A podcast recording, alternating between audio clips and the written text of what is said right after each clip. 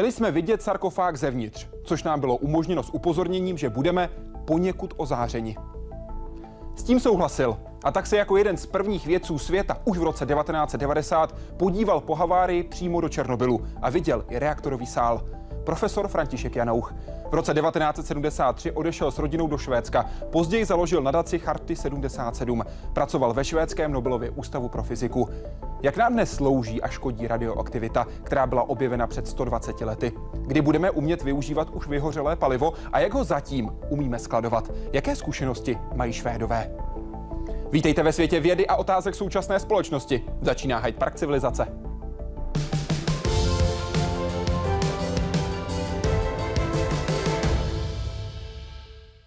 Pane profesore, vítejte, přeji vám dobrý večer. Dobrý večer. Moc děkuji, že jste hostem Hyde Parku Civilizace, že budete odpovídat na otázky diváků. Já děkuji za pozvání. Které můžete posílat i během celého dnešního večera www.hydeparkcivilizace.cz. To je adresa, která je pro vás připravena. Dnes začneme pohledem o 120 let do minulosti. Začneme pohledem na jednu ruku. I takhle může vypadat první pohled do nového světa. Když se před 120 lety rozšířily zprávy o objevu Wilhelma Rengena a jeho záření, zareagoval mimo jiné i Henri Becquerel. Výsledkem byl tento snímek. A nový objev přirozené radioaktivity. Byl to skutečně převrat v dějinách fyziky a je zajímavé, jak rychle se podařilo jednak rengenové paprsky začít používat v medicíně, ale jak rychle ovlivnil ten objev té radioaktivity fyziku. V roce 1912 objevil Viktor Hess, že ve formě kosmického záření přichází radioaktivita i z vesmíru. Marie Curie Sklorovská zase v těchto pojízdných rengenech pomohla milionům francouzských vojáků v první světové válce. Vyšlo ale také najevo, jak nebezpečné může být ionizující záření pro všechny živé tvory. A e, například e, Marie Curie, která se proslavila řadou velice významných objevů nových radioaktivních prvků, tak sama trpěla nemocí z ozáření, protože v té době, když neznali biologické následky radioaktivity, tak si nedávali pozor. Radioaktivita ale začala hlavně sloužit v lékařství nebo průmyslu a s objevem struktury atomu a jeho štěpení i ve vojenství. Po druhé světové válce dalo štěpení atomu naději na levný a dostupný zdroj energie. Svět ale ovládla hrozba jaderného konfliktu. Sundays, holidays, vacation time. We must be ready every day, all the time, to do the right thing if the atomic bomb explodes. Duck and cover. This family knows what to do, just as your own family should. Levnou se jaderná energie nikdy nestala. Statisticky je ale nejbezpečnější. A i když se třeba Rakousko nebo Německo rozhodlo ji v budoucnu nevyužívat, pro jiné země je jedinou možností. A v Číně zažívá doslova boom. Domnívám se, že sice to v současné době zní trochu optimisticky, ale nakonec se podaří využívat jadernou fúzi, takže lidstvo skutečně díky v tomto případě nikoli štěpení, ale slučování lehkých atomů získá obrovské množství energie. Jaderná fúze se vědcům už daří, ale se zápornou bilancí vložené a získané energie. Změnit to má experimentální reaktor, který vyrůstá na jihu Francie.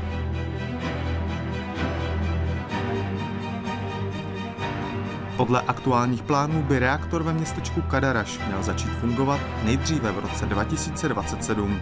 Vousatý vtip ale říká, že jaderná fúze je už od 50. let stále 20 let od uvedení do praxe. Jaroslav Zoula, Česká televize. Pane profesore, Tom se ptá, byl objev rentgenového záření stejnou šťastnou náhodou jako třeba objev penicilínu? E, myslím, že ne. E, Rentgen pracoval eh, intenzivně na eh, výzkumu těchto poprsků a eh, nebyla to prostě náhoda, že nějaká laborantka neuklídila včas ty vzorky. Mimochodem, já mám autentické vzpomínky, protože můj jeden z prvních učitelů fyziky, Karel Karlovič Baumkart v, Leni, eh, v, Leni, teda v Petrohradské univerzitě, byl asistentem uh, Rentgena. Jak a, na Rentgena vzpomínal, jak o něm mluvil? Jako o veli, velkém vědci a velice dobrém člověkovi. Je pravda, že Rentgen byl nejenom teoretik, ale také praktik, že sám chtěl provádět pokusy? Ano. Rentgen, no tak tenkrát víte, ještě ta teoretická fyzika a to rozdělení na teoretickou a experimentální fyziku tak neexistovalo. A e, Rentgen byl člověk stejně, jako byli potom, ale to už byli experimentátoři e, Piera Marie Curie, Žána Sklodovská. Vy jste zmiňoval tu malou část náhody, která stála také za jeho objevem. To byly krystalky platinokyanidu barnatého, který ležel zhruba dva metry od toho daného pokusu, které začaly zářit. Kdyby nezačaly zářit, rengenové záření by nebylo ještě objeveno. Ano, to se, no tak ono by bylo objeveno zřejmě o pět nebo deset let eh, později. A to máte stejný eh, způsob, eh, stejná věc se stala i Marie Curie a takže jim zůstal v tom, když eh, odstranili, eh, když teda zpracovali Jáchymovskou rudu, eh, a to, tak zjistili, že to, co byl vlastně odpad, zářilo silnějc než ten element, který chtěli získat. První gram rádia izolovala právě ze Smolince, pocházejícího z Jáchymova, Marie, Marie Curie Sklodovská. Kdy se dostala do Československa? Proč vlastně? Do Československa. A do Jáchymova, omlouvám do se, Jáchyma. promiňte, promiňte. No, ona se potom chtěla podívat, ale eh, já tuto historii přesně neznám. Já vím, že tady byla, ale eh, nevím přesně, kdy to bylo a z jakých důvodů. A Roman, jaký se ptá, Řešila Marie Curie Sklodovská a její manžel Pierre případné zdravotní důsledky radioaktivity, nebo je tehdy vůbec nenapadlo, že by mohl být nějaký problém? Myslím, že je vůbec nenapadlo, že by mohl být nějaký problém a e, měli štěstí, že teda to neodnesli, protože oni pracovali e, s tou radioaktivitou, abych řekl, ve dne v noci. Takže e, všem byla to, nebyly tam velmi silné dózy, nebyly tam velmi silné dózy, které tam dostávali. Byla udělena cena, Nobelova cena za fyziku, konkrétně v roce 1903, která byla dělená mezi Pierrem a Marie Skodovské a také Becquerelovi za objev radioaktivity. Další Nobelova cena zůstala ale také v rodině v roce 1911. Ano, a mimochodem eh, eh, paní Marie Curie Sklodovská byla jedinou ženou, která dostala dvě Nobelovy ceny. Za fyziku a za chemii? Za fyziku a za chemii. A na její práci navázala Irene Sklodovská? Ano. Eh, která si vzala Frederika Joliot Curie, který se potom, eh, který se potom proslavil v těch 50. letech jako předseda Světové rady míru a eh, byl prostě takovým levicovým politikem a myslím, že v posledních letech života příliš vědu nedělal, neměl na to čas, bohužel, protože on byl vynikající vědec. Kdy jste se spolu osobně potkali? Eh, já jsem ho potkal při jednom zasedání, eh, při jednom zasedání Světové rady míru tady v Praze. Zprostředkovala to má eh, dobrá známá Rainerová Magda. A tam mě taky od něho získala fotografii s podepsanou srdečně a přátelsky Jolio Curie, kterou mám a velice si vážím. Velmi ceněná zkušenost a celeněná památka rozhodně. Ano. Když se podíváte na Marie Curie Sklodovskou, Piera Sklodovského, když se podíváte na Becquerela a Rentgena, jsou to, můžeme říct, absolutní velikáni, nejenom fyziky, ale vědy jako takové.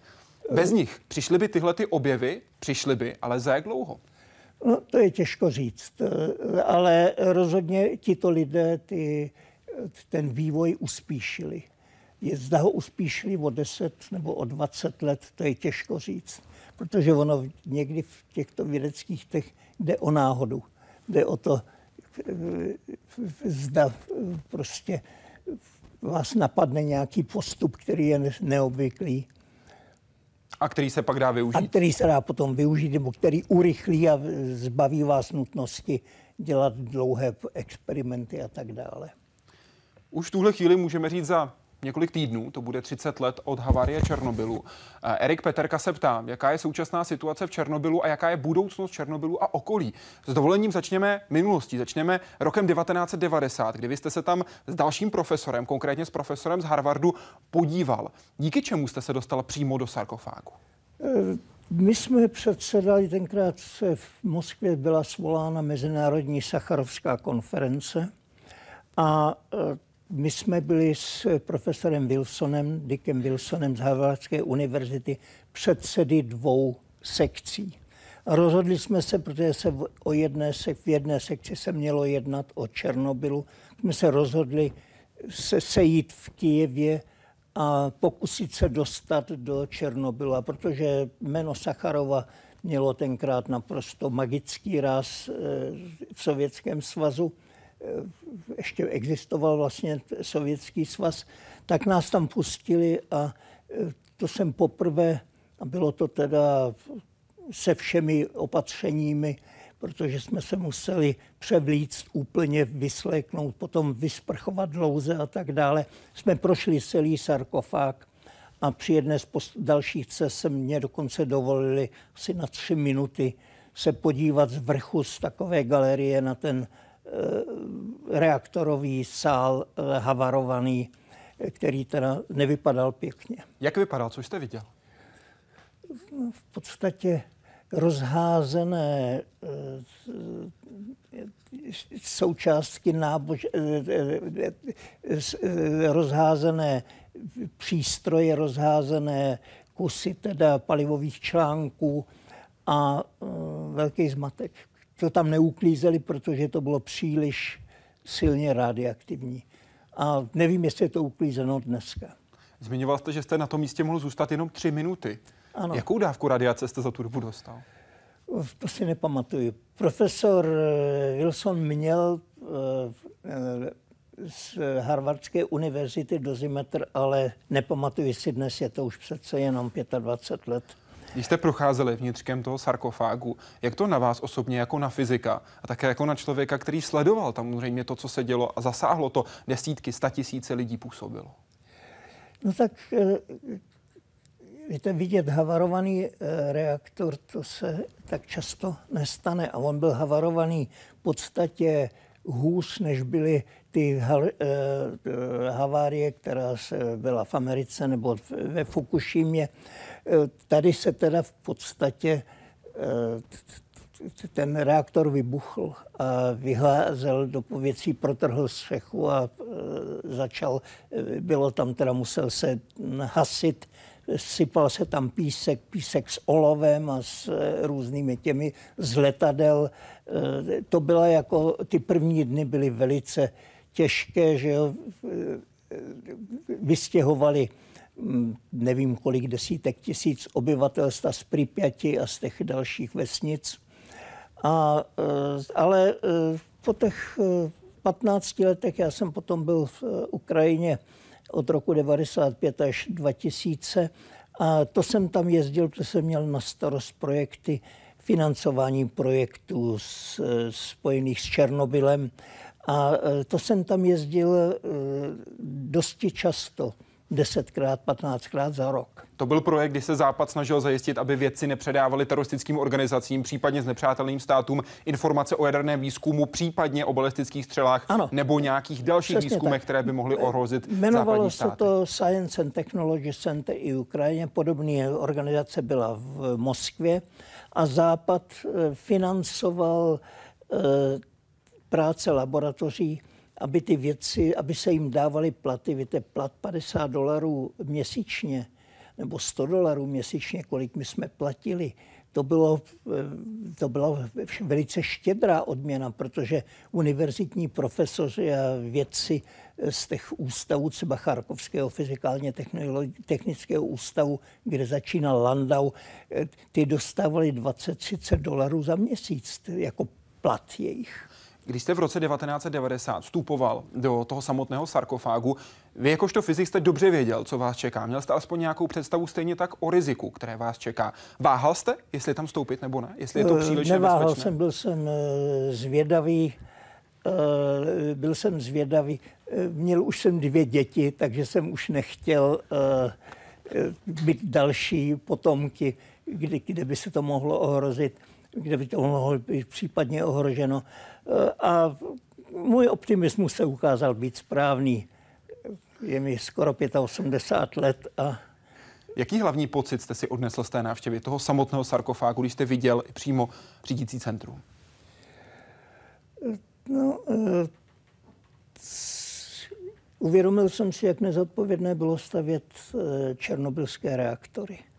Protože ty byly vystavěny z těch důvodů, že Rusko, ruský kolchozní uh, systém zkrachoval.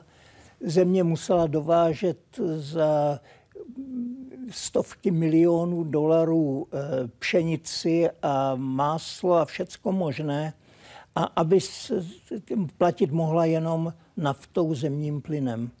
A, a aby teda obyvatelstvo nezmrzlo, tak se rozhodli získávat energii pro, pro vnitřní spotřebu z energii jaderné. Jenomže PVR reaktory ty tlakové reaktory, které jsou tady v Čechách, nebyly hotové, nebyly rozpracovány a tenkrát použili reaktor, který byl eh, použit na výrobu eh, plutonia pro bomby. A to byl takzvaný reaktor RBMK? RBMK. Reaktor balšoj možnosti kanálny. A tento reaktor všem pro ty eh, vojenské, pro ty vojenské účely byl vyráběn v ve malých prostě s, malou, s malým výkonem, řekněme 100 megawatů ano. elektrických. A tady se to udělalo 1000, 1500 fignalino bylo. A navíc to bylo, víte, já jsem prolezl skoro všechny ty elektrárny. Stejná elektrárna stojí v Sosnovém boru, kousek od Leningradu. A tam mě ředitel řekl, že přišli z Moskvy, aby dělal nějaký experiment a on je vyhodil, že je to nebezpečný. A v Černobylu, v Ukrajině, si to nedovolili. Přišlo to z Moskvy, že Ukrajinci to... Takže to udělali, jak to dopadlo, to víme. Také víme, jak se následně Sověti zachovali, jak rychlá v úvozovkách byla evakuace, jak pozdě byly podané jodové tablety, které ano. kdyby byly podány dřív, tak je daleko méně problémů se štítnými žlázami. Ano. Také se ale konala, to byla v Kijevě, um, demonstrace, demonstrace na 1. máje. Ano, na 1. máje. A oni se to báli říct, aby nevznikla panika, aby se prostě nepomluvil sovětský svaz, že nestačil zvládnout, alespoň to odložit to několik těch týdnů a tak dále. Já si vzpomínám, jsem viděl nějaké zápisky Gorbačovovi, který tomu nechtěl věřit, že, ano, že se něco takového mohlo stát.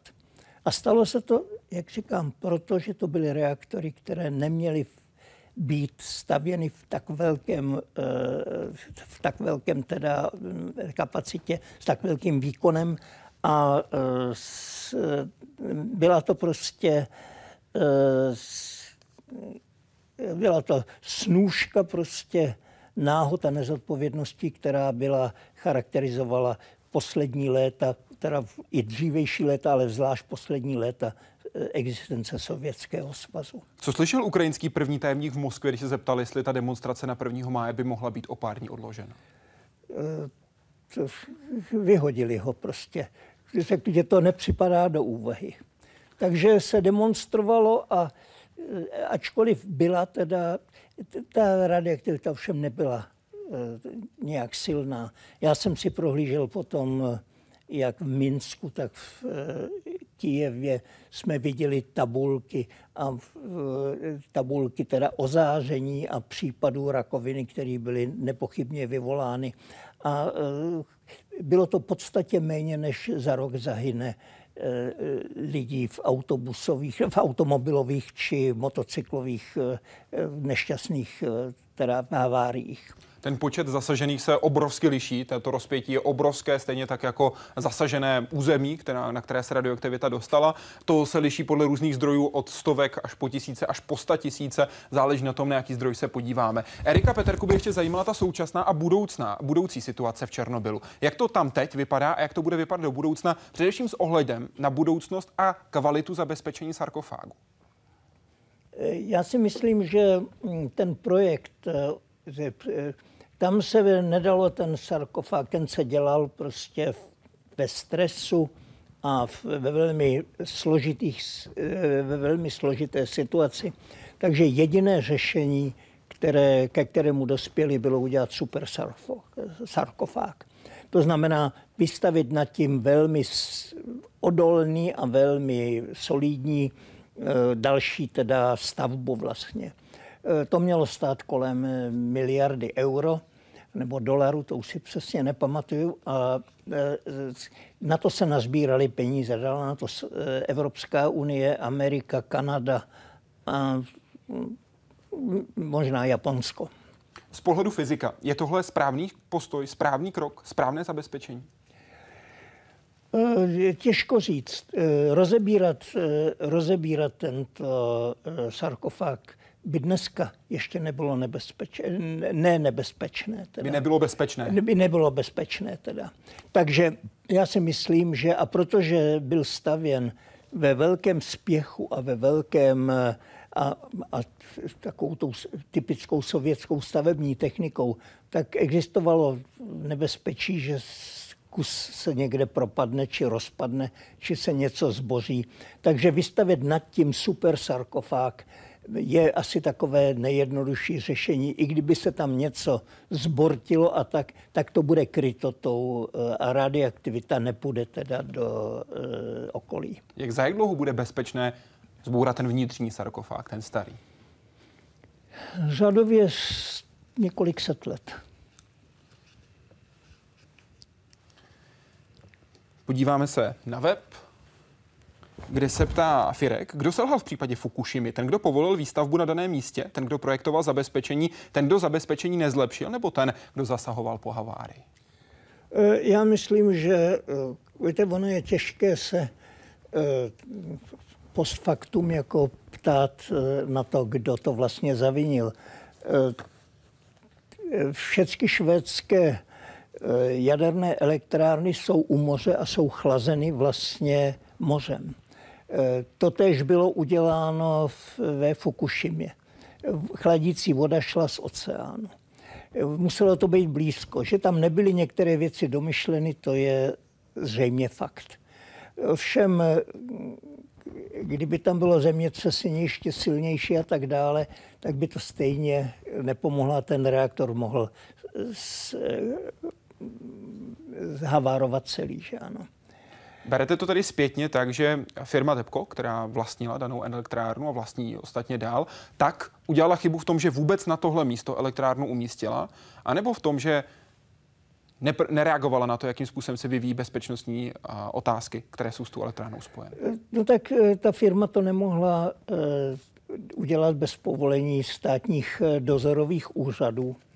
A je těžko dneska jako je vinit v tom, takové, eh, takové eh, příživelné pohromy, jako se tam stalo,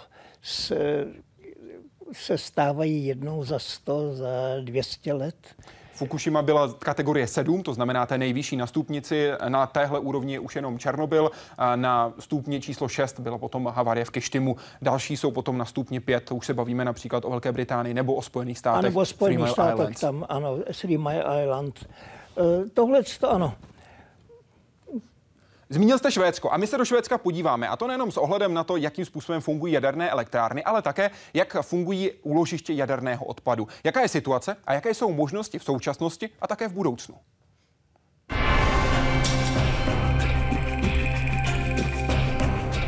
Od dob, kdy v Československu začal jaderný výzkum a později i stavby jaderných elektráren, byla jedna věc jasná že látky, se kterými pracují, bude třeba bezpečně uložit na dlouhou dobu. Hodně dlouhou dobu. A tedy, že se stát musí na takovou situaci připravit.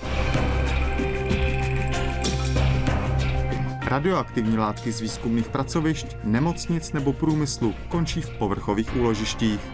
Vyhořelé jaderné palivo v areálech elektráren, které ho vyprodukovali. A v podstatě je tam prostor, který pojme veškeré to vyhořelé jaderné palivo, které ta elektrárna za dobu své životnosti vyprodukuje, čili to může být 40 až 60 let a ten sklad na to stačí. Stát ale počítá s tím, že ten nejnebezpečnější materiál nezůstane na povrchu a půjde pod zem. Ideálně pod silnou vrstvu pevné horniny, jako je žula. Proto začal hledat místo pro hlubinné úložiště. Zatím je vytipovaných sedm lokalit, ve kterých brzy začne geologický průzkum. Předpokládáme, že do konce roku 2017 se nám podaří získat eh, takové informace, abychom mohli redukovat těch sedm lokalit na, předpokládáme, přibližně čtyři a následoval by eh, další geologický průzkum, tedy už s eh, vrtáním hlubokých vrtů, do hloubky přibližně 500 až metrů až 1 kilometru. Kde úložiště vznikne, by mělo být jasné nejpozději v roce 2025. Stavět by se mělo začít kolem roku 2050 a první radioaktivní materiál by do hlubinného úložiště měl dorazit v roce 2065. Podzemní části úložiště bude celkem 76 kilometrů ukládacích chodeb a přibližně 250 ukládacích vrtů, které jsou schopny pojmout až 6 tisíc superkontejnerů s přibližně 9 tisíci tunami vyhořelého paliva. Tolik vyhořelého paliva vyprodukují jaderné elektrárny v České republice během svého provozu. Plánovaná délka provozu hlubinného úložiště je kolem 100 let. Pak se završí jeho hlavní účel. Po vyčerpání kapacity celého úložiště se veškeré chodby vyplní a úložiště se navždy uzavře. Půjde tak o praxi, se kterou počítá většina zemí spolehajících se na jadernou energii.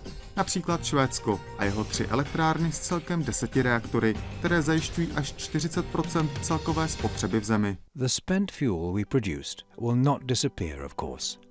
The nuclear fuel repository in Forsmark is a way to take responsibility for the nuclear waste produced by our generation. Podle švédské koncepce už začali stavět v sousedním Finsku, kde tak vzniká první hlubinné úložiště na světě.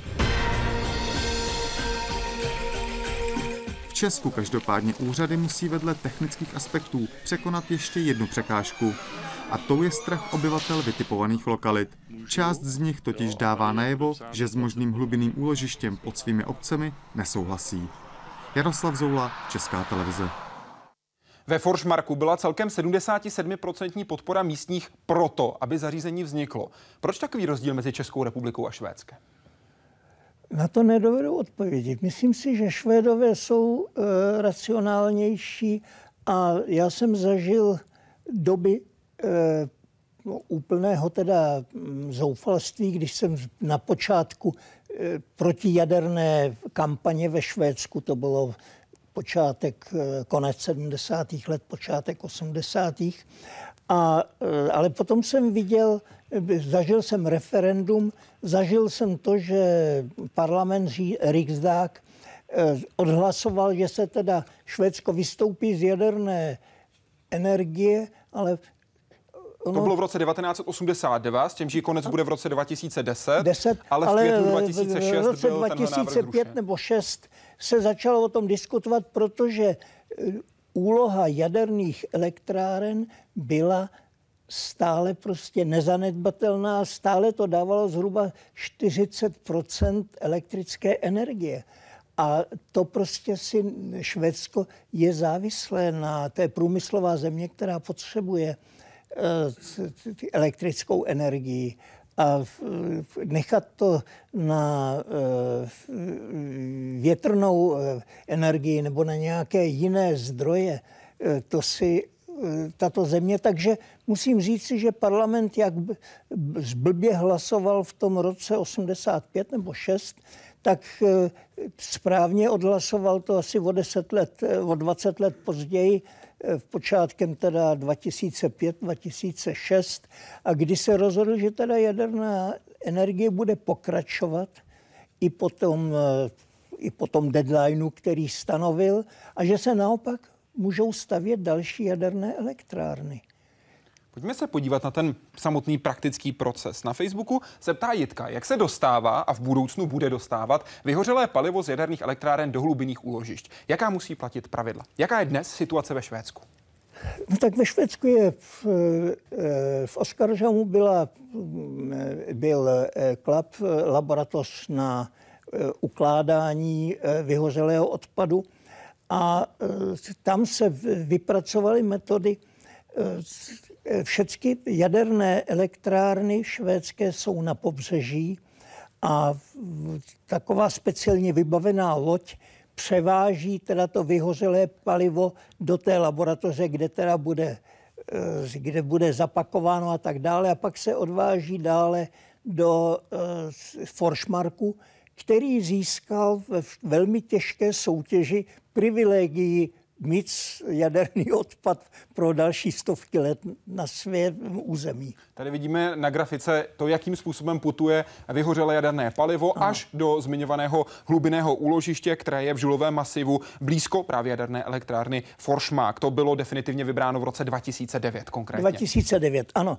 A mimochodem, já jsem tam byl e, dlouhou dobu předtím, tam bylo úložiště nízko a středně radioaktivních odpadů z lékařských a z jiných těch, které je uděláno na území té elektrárny asi 100 metrů pod hladinou, pod eh, dnem mořským a tam veškerý radioaktivní odpad, teda ten nízkoaktivní, ukládají už, já nevím, 25, 30 let.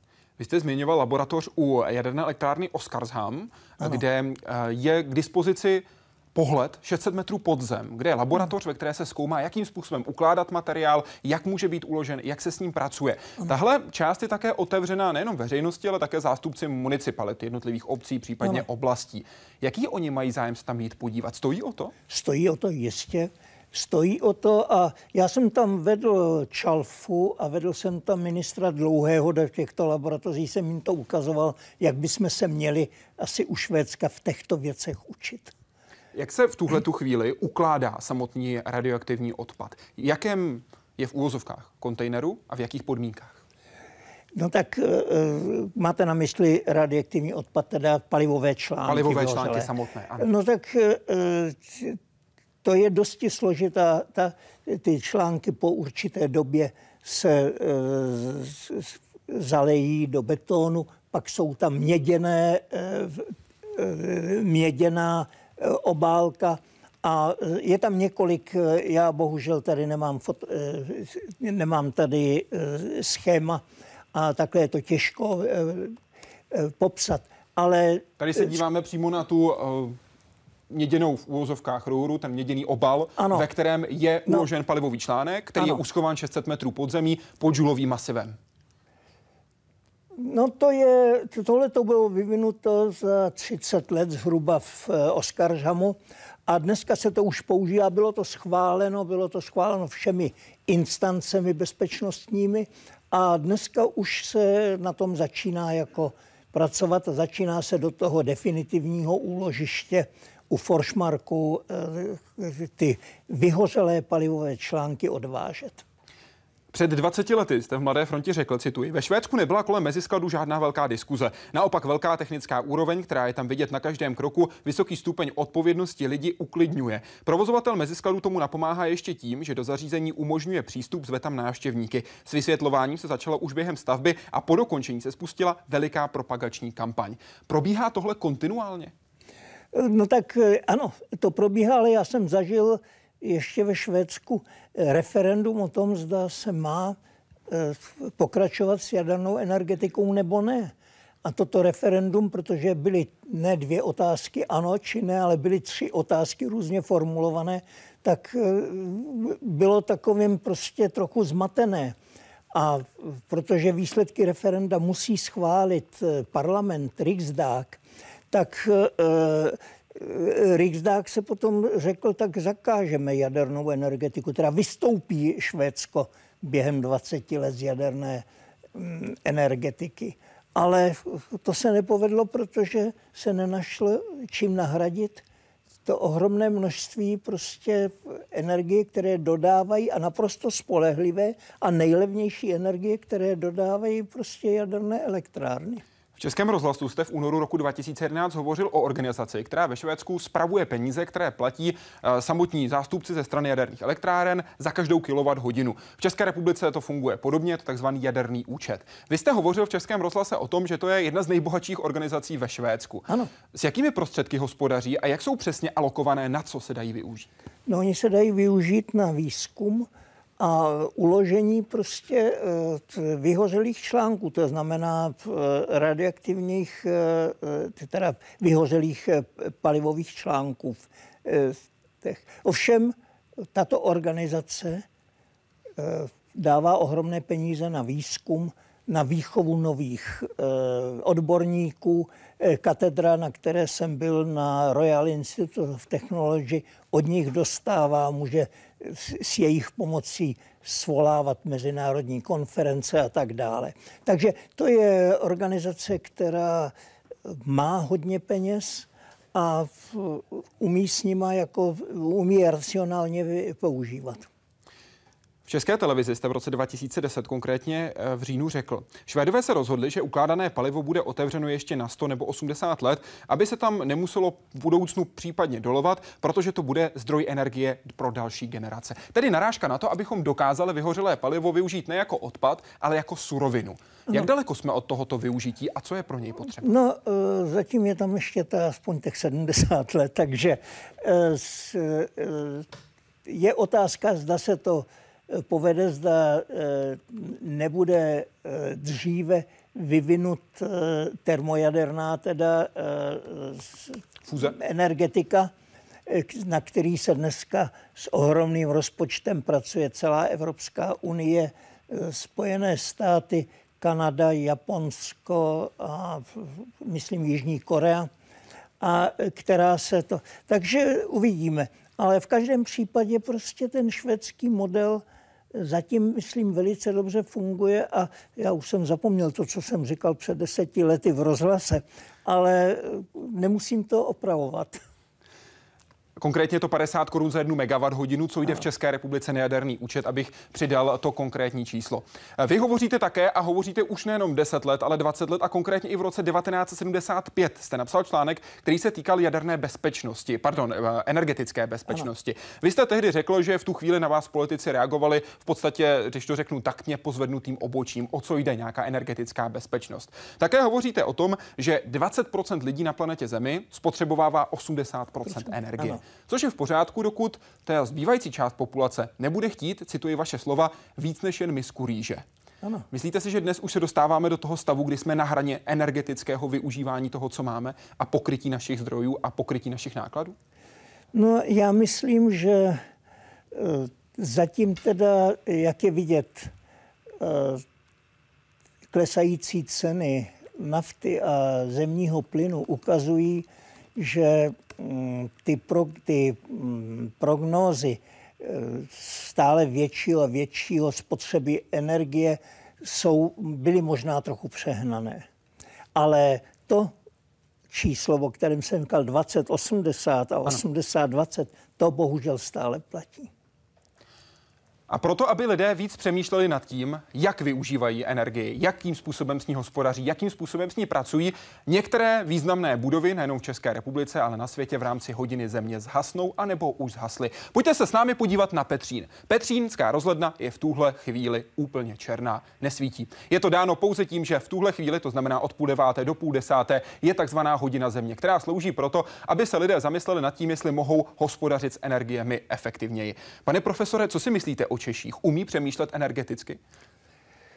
Já bohužel mm, si myslím, že nepříliš eh, eh, umí přemýšlet energeticky, abych teda eh, odpověděl přesně. Energeticky vaši... efektivně, když to trošku přeformuluji?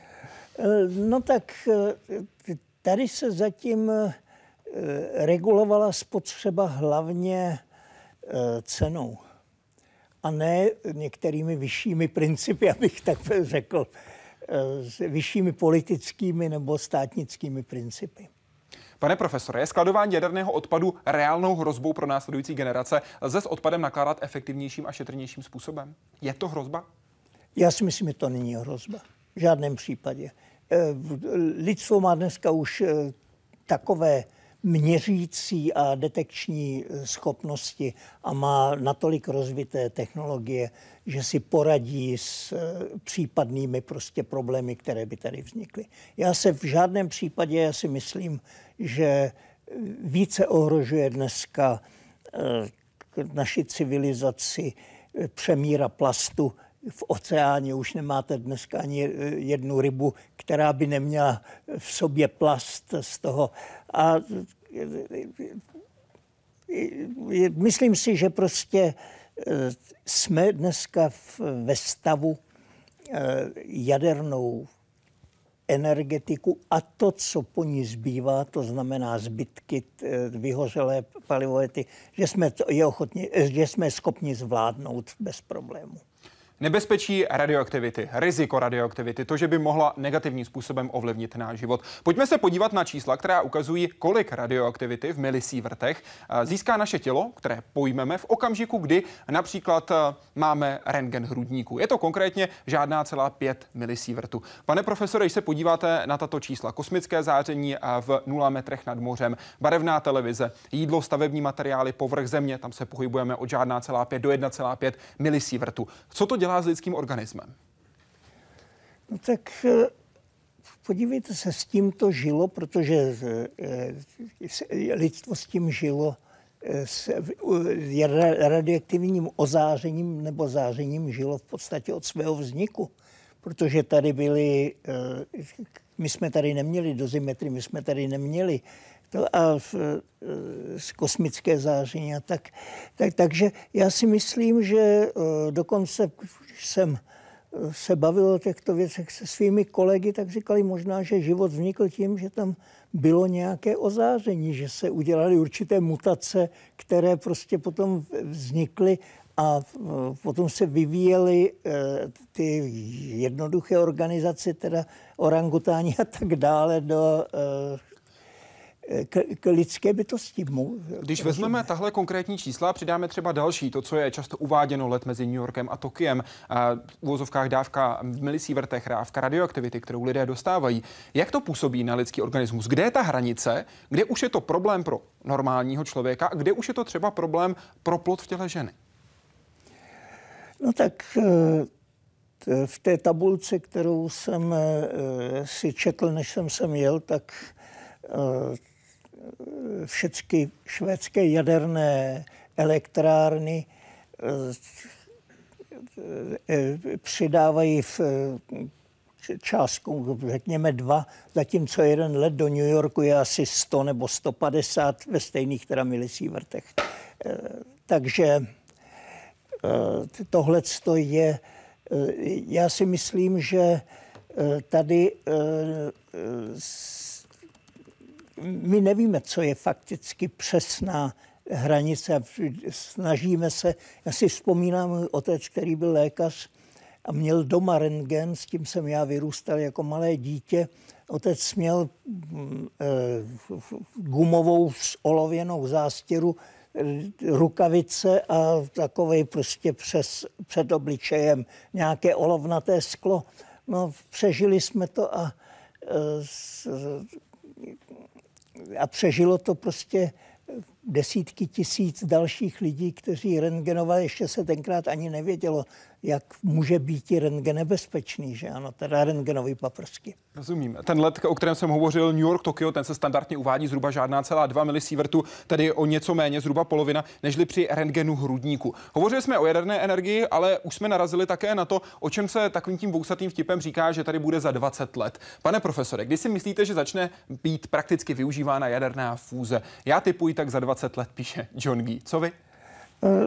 Já víte, jsem tady opatrný, protože když eh, začal jaderný boom, eh, když byly první ženevské konference, ty byly nějak 58, 59, tak se tam říkalo, a já to mám ještě někde skováno, ten, ty mm, prosídinky, se říkalo, že další ženevské konference už se budou zabývat hlavně teda fusion, fúzí. Že ano? Tedy slučování rada několik jejich Jestli si vzpomínáte, Chruščov vzal Kurčátova do Anglie na svoji první cestu a ten tam vykládal, jak bude za několik let zvládnuta fúze.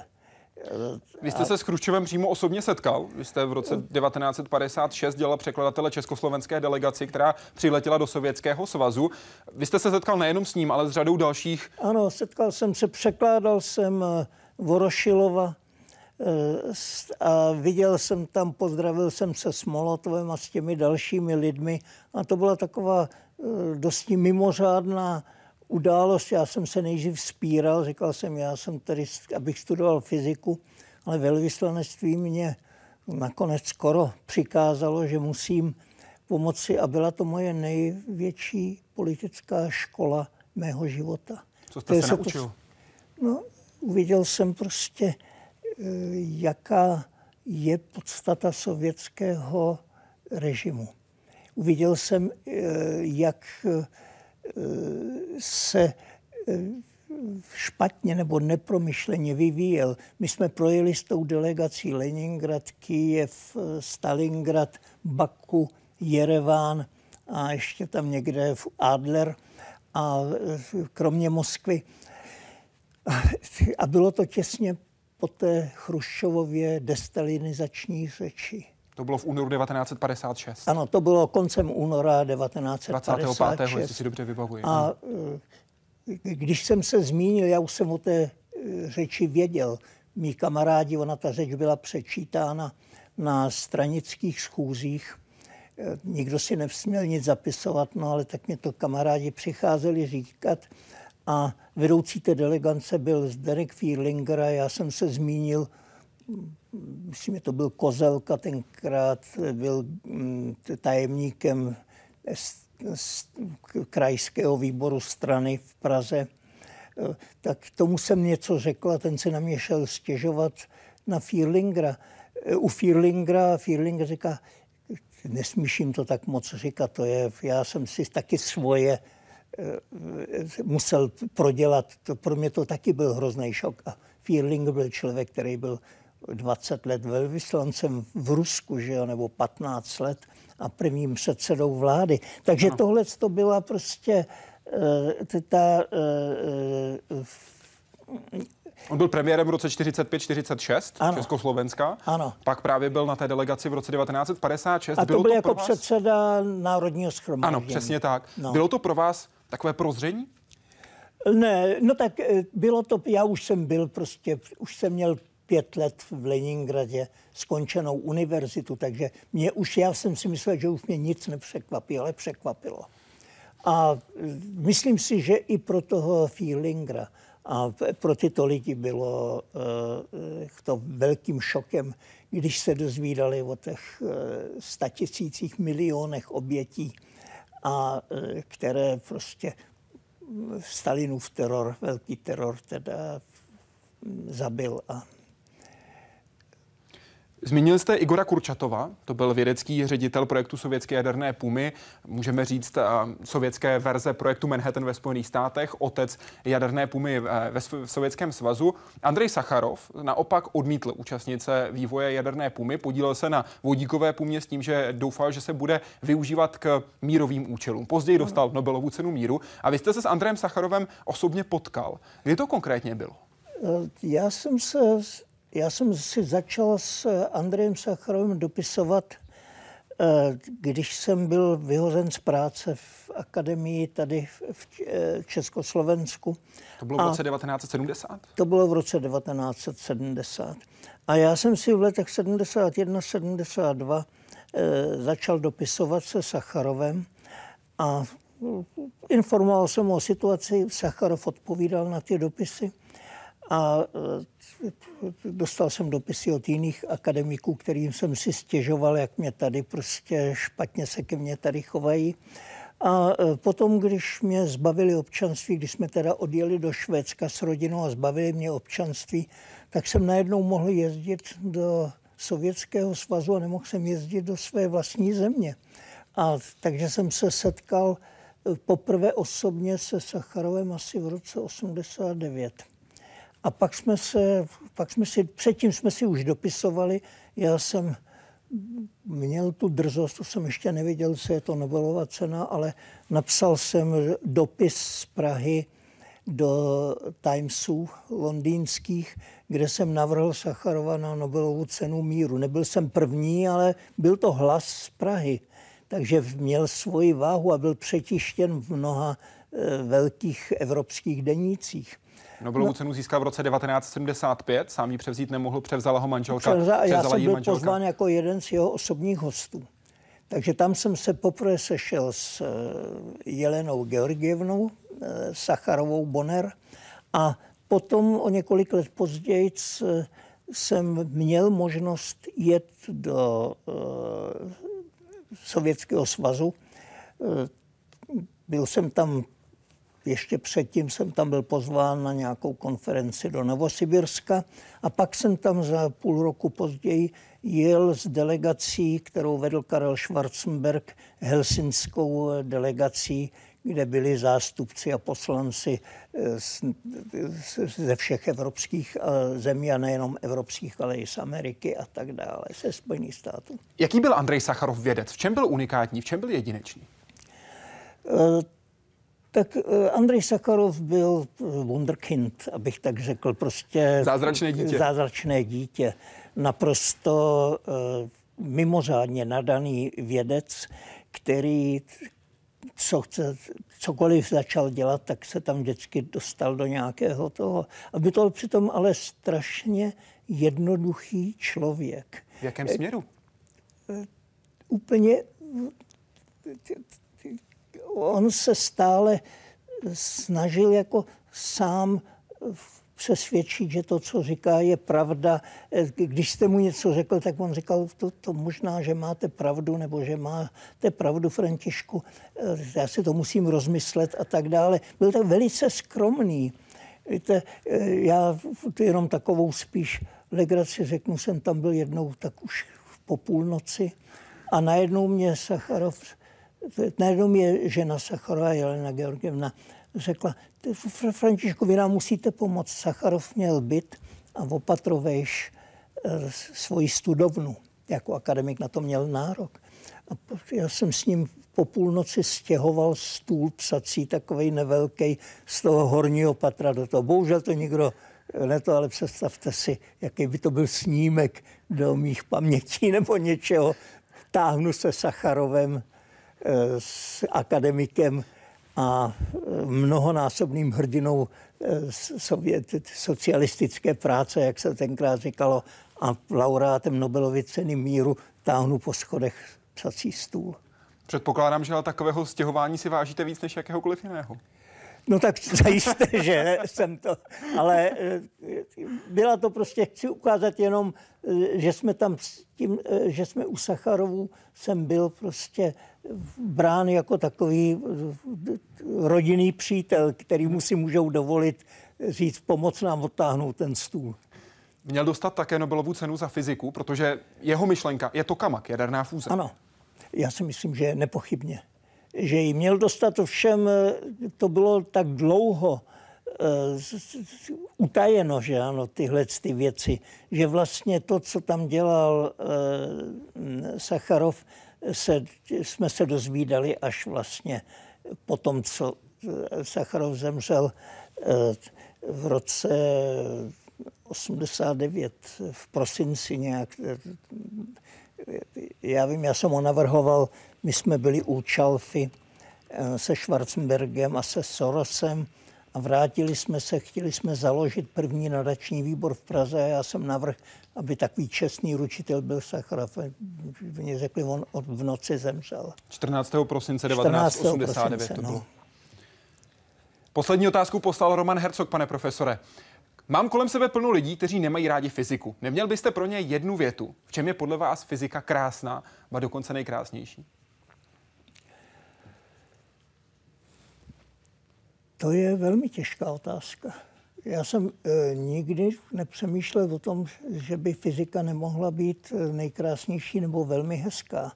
E, já jsem e, se rozhodl stát fyzikem e, počátkem srpna 1945. Nebylo mi ještě ani 14 let. A když jsem se dozvěděl, že byla schozena bomba na Hirošimu. Vy jste chtěl pochopit jsem, tu sílu. Já jsem chtěl pochopit, odkud se to mohlo vzít. Do té doby se mě bavila spíš chemie.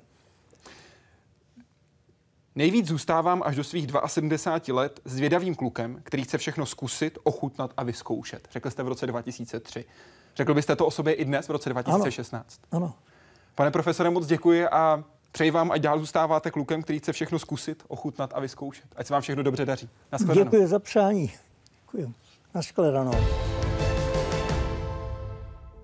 A příští týden tady pro vás sobotu ve 20 hodin a 5 minut bude na ČT24 znovu Hyde Park civilizace a tentokrát sem dorazí Helena Fulková. Dáma, díky které se narodila myš Monroe. Myš, která je tak trochu zvláštní v tom, že to je naklonovaná myš. A nebyla to jediná úspěšně naklonovaná myš, kterou tuhle česká, tahle česká vědkyně dokázala přivést na svět. Můžete se jí ptát celý týden. Doufám, že budete s námi zase v sobotu. Přeji hezký večer.